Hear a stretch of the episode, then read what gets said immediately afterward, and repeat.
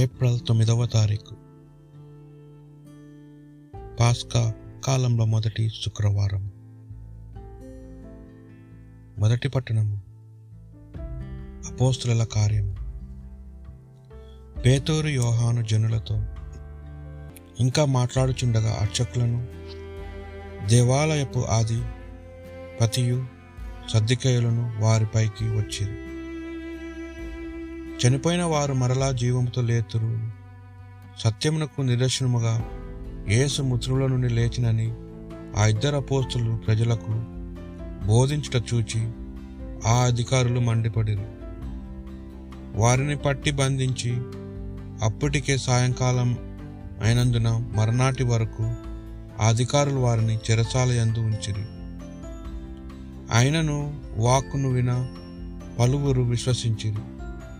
అప్పుడు వారిలో పురుషుల సంఖ్య రమారమి ఐదు వేలైన మరునాడు యూదులు నాయకులు పెద్దలు ధర్మశాస్త్ర బోధకులు ఎరసలంలో సమావేశమయ్యేది ప్రధాన యాజకుడైన అన్న కైఫా యోహాను అలెగ్జాండర్ ప్రధాన యాజకుని కుటుంబంనకు చెందిన వారందరూ వారితో ఉండిరి.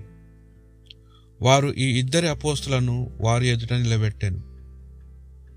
మీరు ఏ శక్తితో ఎవరి నామమున దీనిని చేసితిరి అని వారిని ప్రశ్నింపక పేతురు పవిత్రాత్మతో పూరితుడై ప్రజానాయకులారా పెద్దలారా ఈ కుంటివానికి జరిగిన మేలు గూర్చి ఎట్లా బాగు చేయబడినని మీరు ఈనాడు మనము మమ్ము ప్రశ్నించుచున్నారు.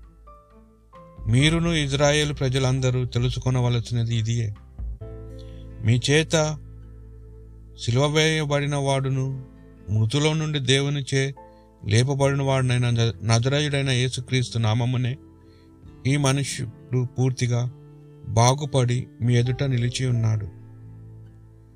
ఇల్లు కట్టువారైన మీరు పనికిరాదని త్రోసివేసిన రాయి ఈయనని అదే ఇంటికి మూలరాయి అయినది.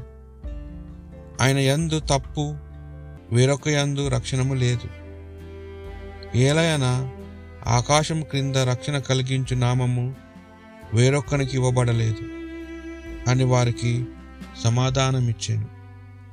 ఇది ప్రభువు వాక్ ప్రభువు మంచివాడు కనుక ఆయనకు వందనములు అర్పింపుడు. ఆయన స్థిరమైన కృప కలకాలముండును. ఆయన స్థిరమైన కృప కలకాలముండును అని ఇజ్రాయేలు పలుకుదురుగాక. ఆయన స్థిరమైన కృప కలకాలం నుండును. అని ప్రభు పట్ల భయభక్తులు చూపువారు పలుకుదురుగాక. ఇల్లు కట్టువారు పనికిరాదని నిరాకరించిన రాయే మూలలా మూలరాయి ఆయను ఇది ప్రభు చేయుదము. ఇది మన దృష్టికి విచిత్రముగానున్నది ఇది ప్రభు ఏర్పాటు చేసిన రోజు. మనం ఉత్సాహము చేసుకొని ఆనందింతుము. ప్రభు మాకు రక్షణ చేయుదము. ప్రభు మాకు విజయము ప్రసాదింపము. ప్రభు పేరిట వచ్చువాడు దీవెనలు బడుయునుగాక ప్రభు మందిరము నుండి మేము నిన్ను దీవింతుము.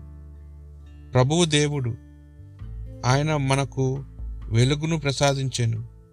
మీరు రెమ్మల చేతముని ఉత్సాహ బలి పశువును బలిపీట కొమ్మలకు కొమ్ములకు కట్టివేయుడు. సువార్త పట్టణము. పునీత యోహాను గారి సువార్త. పిమ్మట యేసు తిబేరియా సరస్సు తీరమున శిష్యులకు మరలా దర్శనమిచ్చాను.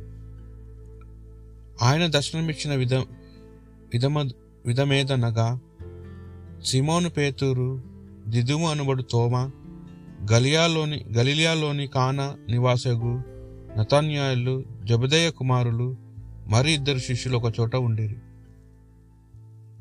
సిమోను పేరుతురు వారితో నేను చేపలు పట్టబోచున్నాను అని పలకగా వారు మేమును నీ వెంట వచ్చేదమని వారు బయలుదేరి పడవ ఎక్కిరి. కానీ ఆ రాత్రి అంతయు వారికి ఏమీ దొరకలేదు. ప్రాతకాలమున యేసు సరస్సు తీరుమున నిలిచి ఉండేను. కానీ శిష్యులు ఆయనను గుర్తింపలేకపోయారు. యేసు వారిని బిడ్డలారా మీ యొద్ద తినుటకు ఏమైనా ఉన్నదా అని అడగగా లేదు అని వారు బదులు పలికిరి. అప్పుడు ఆయన వారితో పడవకు కుడివైపున వలవేయుడు చేపలు దొరుకును అని చెప్పాను.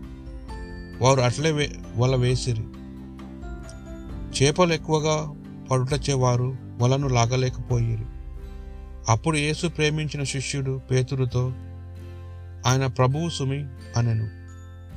ఆయన ప్రభువు అని విని నంతనే వస్త్రహీనుడై ఉన్న సిమోను పై వస్త్రంను చుట్టుకొని సముద్రంలో దూకెను. తక్కిన శిష్యులు చేపలతో నిండి ఉన్న వలను లాగుచు పడవలో ఒడ్డునకు వచ్చిరి. వారు తీరంనకు ఎక్కువ దూరమున లేరు. వంద గజముల దూరంలో మాత్రమే ఉండిరి.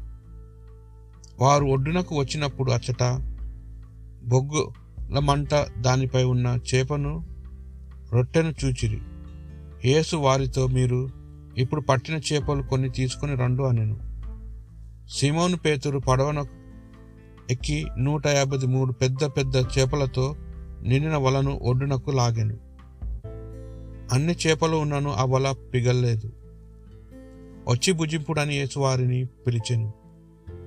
ఆయన ప్రభువు అని వారు ఎరుగుదురు. కనుక శిష్యుల్లో ఎవడును?